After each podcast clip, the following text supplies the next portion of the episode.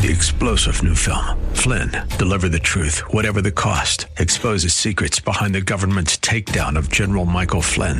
Flynn knew what the intel world had been up to. He ordered the first audit of the use of contractors. This set off alarm bells. He told the truth. He was the most dangerous person for Donald Trump to hire. They had to get rid of Flynn. Flynn, deliver the truth, whatever the cost. Available now. Watch it today. Go to salemnow.com. Salemnow.com.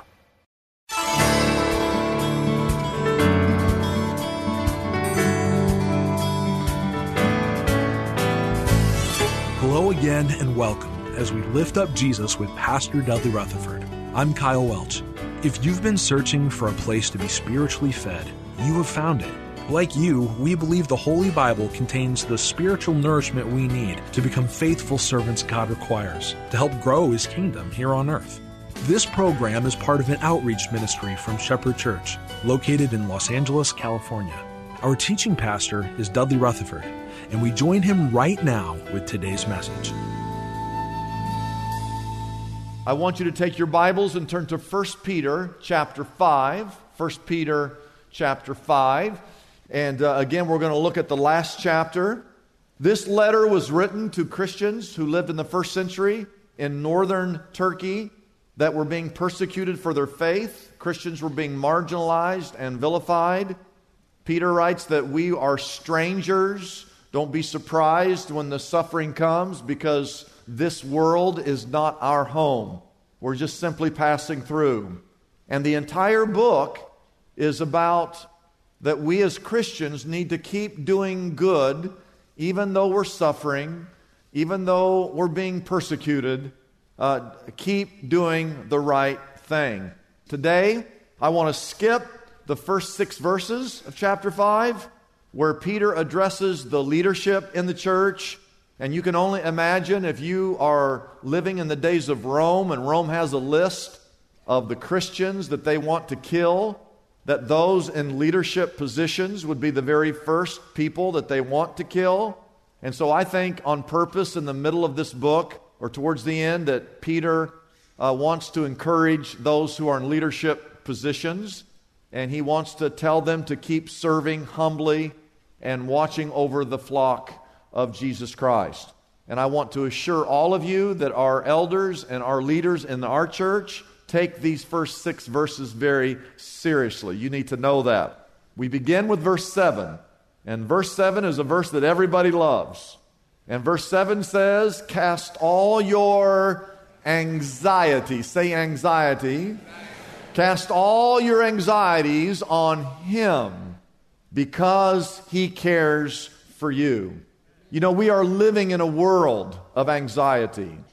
We live in a world of chaos. And verse 7, it says to cast all of your anxiety on Him. Why? Because the Bible says that He, God, cares for you.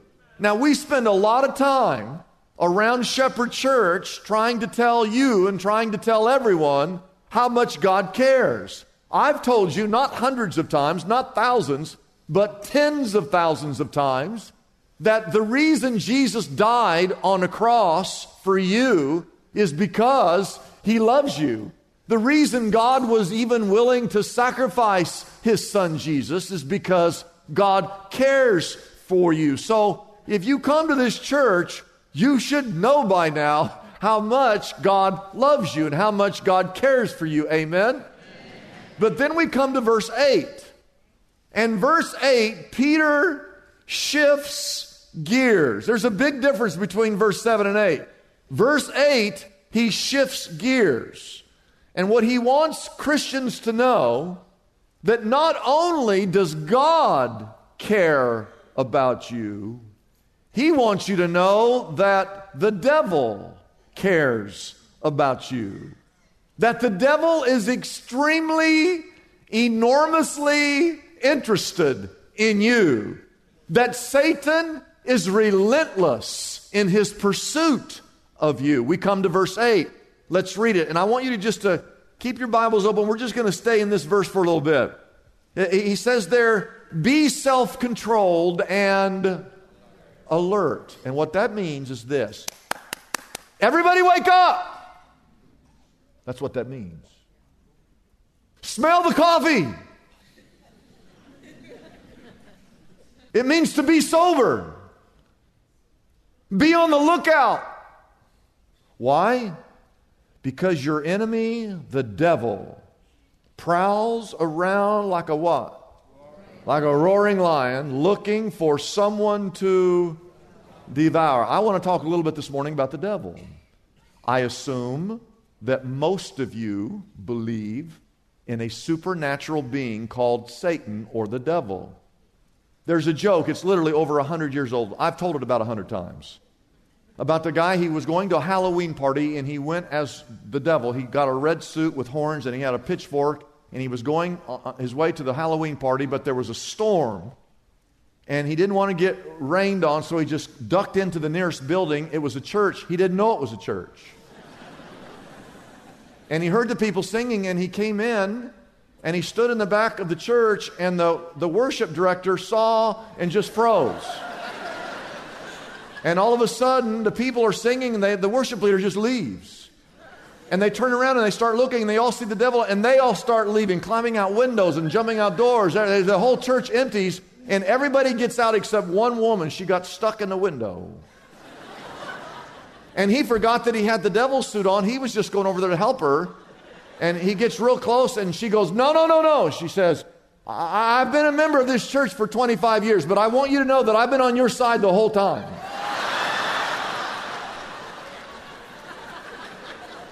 there are many people who do not believe in the devil, they just don't believe in it.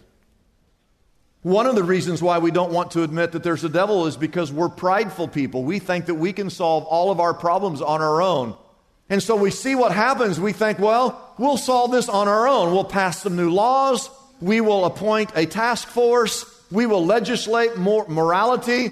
That's all prideful to think that you can control evil. You cannot control evil. And you see, if I admit that there's a devil, then I have to admit that my physical and material resources are inadequate to defeat him, and I need God to help me, and we don't want that. And what you need to know is this is not a physical battle, it's a spiritual battle. And again, if you admit the reason you don't want to admit that there's a devil, if you admit that there's a devil, you have to acknowledge that therefore there must be a God. And the reason you don't want to admit that is because you know you'll have to live your life according to God, and you don't want to do that, so you just say, I don't believe in the devil, so you can live as you please. So Peter makes an assessment. Everybody say assessment. And I want you to know that he knows the devil because he's had many skirmishes himself with the devil. If anyone is qualified to tell us about the devil, it's Peter. I believe that Peter is a veteran in doing battle with the evil one, and his assessment is spot on. And the first thing that he says, write this down, we got to write fast. The devil is our enemy. The devil's the enemy, not the government, not the president, not your neighbor, not Hollywood. Hollywood is not the enemy. The local atheist that lives down the street is not the enemy. The enemy is the devil. The word used in the Bible is a word that means slanderer and accuser. The devil is an accuser. That's all he does is accuse. He accuses man to God. The devil's always telling God how bad you are. He's always telling you how unfair God is. And some of you right now believe that God is unfair. And he's always accusing man against man. It's his nature. He's a liar. Write that down. John 8 44. Bible says he's not only a liar, that he's the father of all lies. It's what he does, it's his language. Number two, write this down. The devil is a prowler, he prowls around. And what that means is that Satan comes by stealth mode. He hates to be exposed. He's the master of disguise. He does his best work in your life when you don't even recognize him. He does not want you to even hear this message here today. He's a prowler, he's a stalker, if you will. The Bible says in Ephesians, finally be strong in the Lord and in his mighty power. put on the full armor of God so that you can take your stand against the devil's schemes. For our struggle is not against flesh and blood, but our struggle is against the rulers, against the authorities, against the powers of this dark world, and against the spiritual forces of evil in the heavenly realms. He's a prowler. Number three, the devil is a lion. What does he mean by that? He means that he's a vicious beast. He is totally committed to destroying you. He came, he came to kill, steal, and to destroy. Now, the word lion, I want everybody to say lion, lion. doesn't mean much to you.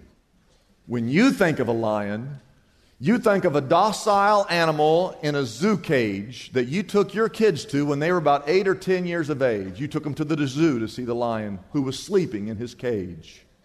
Or you think of Simba, the Lion King. Or you think of a stuffed animal in the baby's playroom. But when Peter wrote this to believers in the first century, when they heard this verse, that the devil is a a prowling lion looking for someone to devour, a chill went up their spine. They had a whole different image of a lion. Because in that day, Rome would take Christians and throw them into the Colosseum floor in front of the, the roaring crowd. And underneath the, the stage, they would have lions that they had starved half to death. And they would let loose the lions, and the lions would literally, if you were a Christian, would enter the Colosseum where the Christians were, and the lion would literally rip apart the Christian limb for limb and eat the Christian, all to the pleasure of the pagans. That's what the first century Christians thought of a lion. And he wants us to know that that's what he's like. He's vicious. And number four, write this down. The devil is after all Christians. Verse 9, the next verse says, Because you know that your brothers throughout the world are undergoing the same kind of, is it singular or plural? Is it suffering or sufferings? It's plural. Your brothers throughout the world are undergoing the same type of sufferings. And so write this down. He's after all Christians. Yes, that would include you. There is not a Christian, a true Christian in this world that Satan has left alone. And that's why we need to stand together in our struggles. You're not the only one in this war. When you face evil and suffering in life, there's a tendency to think that you're the only one hurting. You start to think that no one else understands what you're going through, that you are uniquely suffering. No, you're not the unique person suffering. We're all under attack. Satan then comes and whispers in your ear. Here's what he says Why is God picking on you? Why does God allow so many bad things to happen to you? God must not care about you. Perhaps there is no God. Why would God allow you to suffer? Listen, all Christians are in the crosshairs of the devil, and Peter knows this all too well he is well qualified to give you some advice because of all those skirmishes that he had. In fact, a lot of people don't read these two verses back, back when the Lord was telling Peter that you're going to deny me three times. That same context, when Peter's going, No, I won't. In that context, Jesus said these words back in Luke chapter 22, verse 31 and 32. He said, Simon, Simon. Now listen, anytime the Lord has to say your name twice, it's not a good thing. he goes, Simon, Simon, Satan has asked to sift you like wheat. And then the Lord said these words in verse 32 I want you to know that I have prayed for you, Simon, that your faith may not fail. But when you have, turn back. In other words, the Lord was saying, You are going to fall, you are going to fail, you are going to deny my name. But once you've come back, I want you to strengthen your what? Your brothers. What's he saying? He's saying, Peter, after you've fallen, after you've been restored, I want you to take all the things that you've learned and I want you to teach other people how they too can overcome the evil one. And in many ways, First Peter is a fulfillment of that prayer of Jesus for Peter that after you're restored, after you come back, I want you to strengthen the brothers. And so the first word of advice that Peter gives us, write this down, is to stay vigilant. Again, this phrase, you'll see it all throughout 1 Peter. Be self controlled and alert. Everybody wake up, he says. Be attentive. Be on the lookout. Why would he say, be on the lookout? Well, because Satan can be overlooked if you're not looking out for him. And what Peter's saying is you have to stay alert, or, or you're not going to be successful against the devil's schemes. You've got to know that Satan is attacking you. Now, here's the question How does Satan attack us? And there's four ways. I want to write them down fast. I want to say this. This is kind of a summary of the whole book. But he's letting us know how Satan attacks. Number one, hopelessness. Stay on the lookout. Satan is trying to discourage you so that you'll give up hope. It's why Peter writes in chapter 1, verse 13 prepare your minds for action. Be self controlled. Wake up, wake up, wake up. Set your hope fully on the grace to be given you when Jesus Christ is revealed. Here's what Satan wants he wants you to get to a point in your life where you finally say these words What's the use? Why do I even try anymore? I, I just give up. I, am just wasting my time. I, I, I, can't be, I can't even serve the Lord. I, I fell so many times. What's the use of even trying? Not only that, secondly, is worldliness. He says, stay vigilant because the devil not only wants to rob you of your joy and your hope, he wants you to leave your faith. What the devil wants is for you to conform to the world.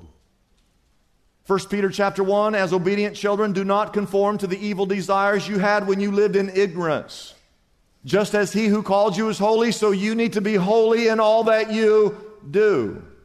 You see, Satan comes along in your Christian walk and he tries to get you to go back into the world. When you got saved, God set you apart he called you out of the world. And so, what Satan wants is he wants you to creep back into that old way of life. And it doesn't matter whether it's the music that you listen to, the places that you go, the, the way that you surf the net, the movies that you watch. You're either being drawn back into the world or you're being drawn into the kingdom of God. And which is it? It's like a tug of war. Someone said to me this week, they said, you know, you know, yours, Dudley, your standards are too high. And you know what I said? I said, they're not my standards. They're God's standards. All I'm doing is reading the Bible to, to you.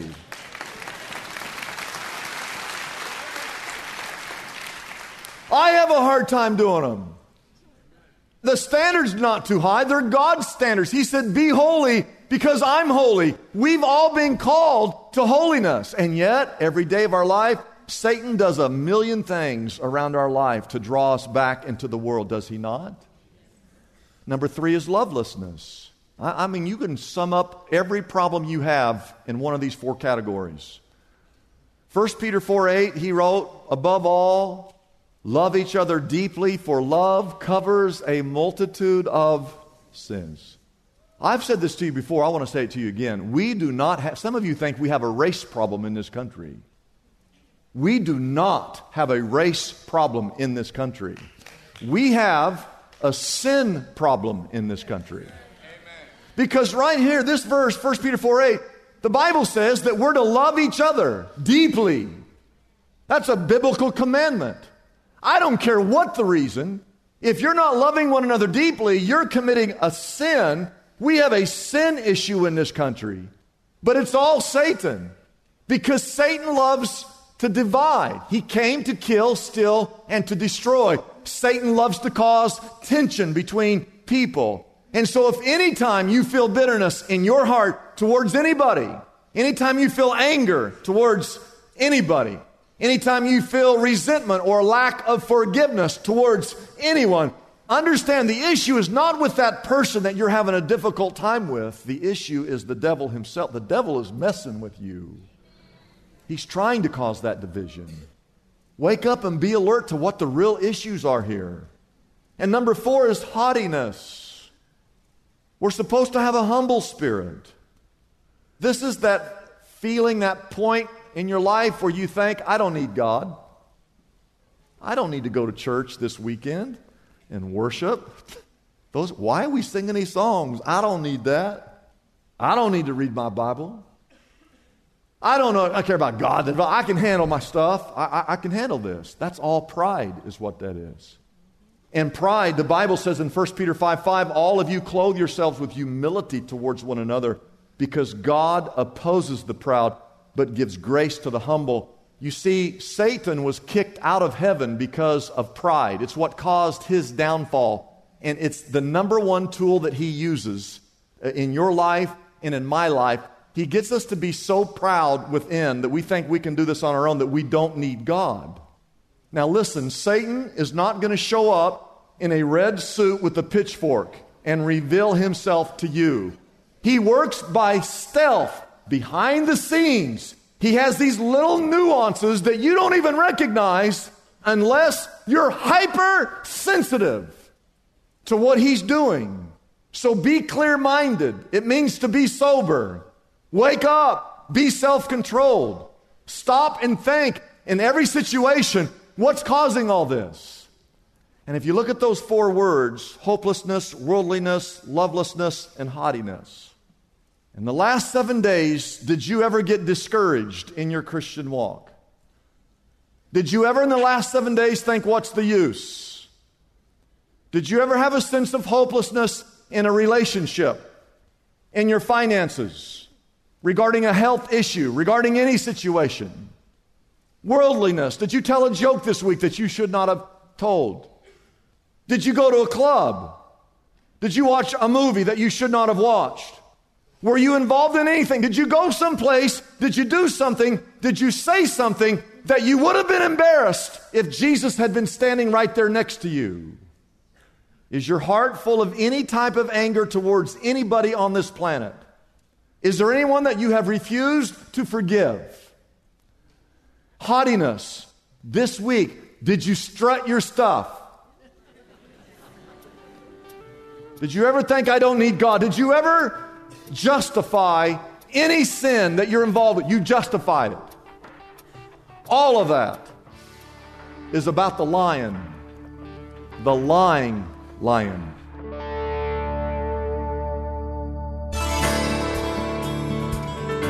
It's a blessing for us to bring this program to you every day. We exist only by our faithful partners who support us through their prayers and financial gifts. If Pastor Dudley's message has been a blessing to you, we would like to encourage you to consider joining in partnership with us so we can continue to be here every day to bless others with this important ministry. Your gifts, whether large or small, are greatly appreciated and go directly to help keep us on the air. You can find out more about supporting us by calling our toll free number, 888 818 4777. That number again is 888 818 4777. We have operators standing by and ready to take your call.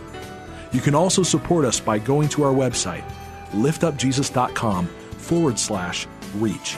That address again is liftupjesus.com forward slash and then the word reach. Wouldn't it be great if there were accessible answers to our spiritual problems? Just like there's a smartphone app for calculating a tip or getting directions to a local store. Most of us have heard the phrase, there's an app for that, popularized by the creators of the iPhone. Well, God has an app for the common problems faced by Christians everywhere. Are you stressed out? God has an app for that. Problem with crude language or gossip? Struggling with prejudice? Brokenhearted? Anxious? Or depressed? God has an app for that too. Pastor Dudley's book, God Has an App for That, is available now for a gift of any size to the Lift Up Jesus ministry.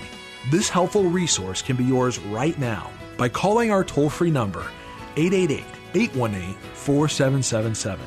That number again is 888 818 4777. You can also get God Has an App for That on our website, liftupjesus.com. That address again is liftupjesus.com. Come and explore the book of James and discover God's user friendly solutions for some of the biggest challenges we all face daily. Get your copy of Pastor Dudley's book, God has an app for that today. I'm Kyle Welch, inviting you to join us tomorrow at this same time as we again lift up Jesus with Pastor Dudley.